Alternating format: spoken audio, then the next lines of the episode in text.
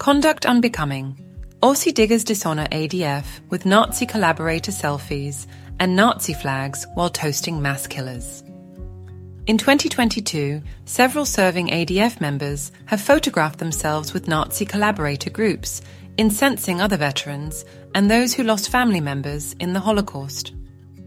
During World War II, Serbia's Chetnik movement had several collaboration agreements. First with the Serb collaborationist Milan Nedic forces in Serbia, then with the Italians in occupied Dalmatia and Montenegro, with Ustashi forces in northern Bosnia, and after the Italian capitulation, also with the Germans directly as of September 1943.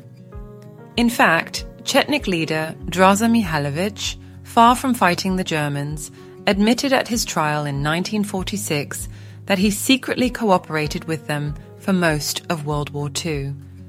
So it's quite disturbing to see current and former ADF members honouring this war criminal in Australia at a celebration known as Draza Days, held annually by nationalist Serbs throughout the country in late June to honour Draza Mihailovic. What's even more disturbing is seeing serving ADF members and RSL brass sitting under Nazi collaborator flags while celebrating a man judged by history as being a traitor and Nazi collaborator for most of World War II. Not that any of this is a state secret. Fed up with their constant collaboration, Winston Churchill decided to break all ties with Mihailovic in December 1943. In mid May 1945, the entire Chetnik army surrendered to Allied forces in Italy and Austria. Because of his collaboration and other war crimes, their leader Draza Mihailovic was executed by Yugoslavia in July 1946. But just how the RSL managed to convince its members to accept a Nazi aligned unit marching shoulder to shoulder with Australian veterans is unknown, but it is thought the late Bruce Ruxton, the pugnacious former president of the Victorian branch of the RSL, was a key supporter of the Chetniks' inclusion into the event. It's even more serious when you look at the massive amount of evidence available for not allowing the Chetniks into the Anzac Day March, evidence that's been around for 80 years. For example, Israel's Yad Vashem noted there were many instances of Chetniks murdering Jews or handing them over to the Germans. Even the Americans were aware of what was going on. According to the CIA, Chetnik leader Momcilo Djujic and the Chetniks' long record of collaboration with the Germans.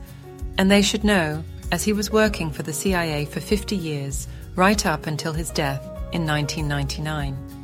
Winston Churchill was quoted as saying, We have irrefutable evidence of General Mihailovic's collaboration with the enemy. Winston Churchill, in this own book, Closing the Ring, wrote that all reports show that he, Mihailovic, had been in active collaboration with the Germans. Fitzroy MacLean, in his memoir, Eastern Approaches, pointed out that the partisans claimed that the Chetniks had betrayed their position to the Germans and had joined in the German attack against them.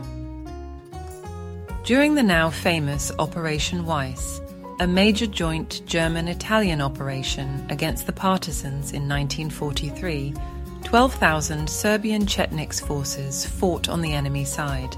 Mihailovic was personally directing these Chetnik forces fighting shoulder to shoulder on the German Italian side.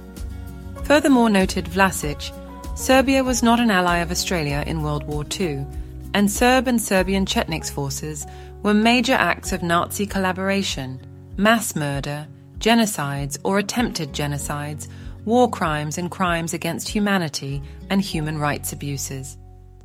On February 28, 1943, writes ex New Zealand soldier Vlasic, British Colonel William Bailey, who was attached to Mihailovic's staff, Mihailovic gave a speech in which he accused the British of perfidy and of fighting to the last Serb, and stated that his enemies were the partisans, the Ustashas, the Muslims, and the Croats, and that, as long as the Italians remained his sole adequate source of benefit and assistance generally, nothing the Allies could do would make him change his attitude towards them. Subsequently, following the Italian capitulation to the Allies in September 1943, German collaboration with the Chetniks increased. On the basis of Field Marshal Maximilian von Weichs, the 21st of November 1943 directive, several of Mihailovic's top officers, above all Vojislav Lukacevic, Nikola Kalabic, Jevrem Simic, and Lyuba Jovanovich Patak, reached agreements for collaboration with the Germans, he says. By October 6th of that same year, Australia followed suit and no longer considered the Chetniks as being allies. By the end of the war, Serbian Chetniks were being hunted by Tito's partisans, with their leader General Mihailovic executed for the crimes of Nazi collaboration, mass killings, and crimes against humanity on July 17, 1946, in a Belgrade prison. Those Chetniks that were not caught by the partisans surrendered to the British, who in turn threw them into POW camps under the classification of SEP, or surrendered enemy personnel. Therefore, it's from a profound sense of shock and sadness to see current and serving ADF members taking selfies with those who have been proven to be Nazi collaborators and mass murderers. Journalists, civil rights campaigners, and ex RSL members have for years been warned by a range of national media outlets to point out the absurdity of having Nazis march with Australian veterans only to be told by one online news portal that it's not news. Australians don't care about Nazis anymore.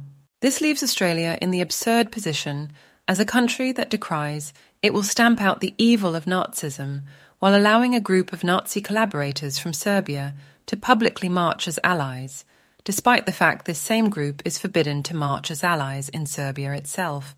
Perhaps absurd is too much of a mild term. Maybe a far more apt one would be hypocritical.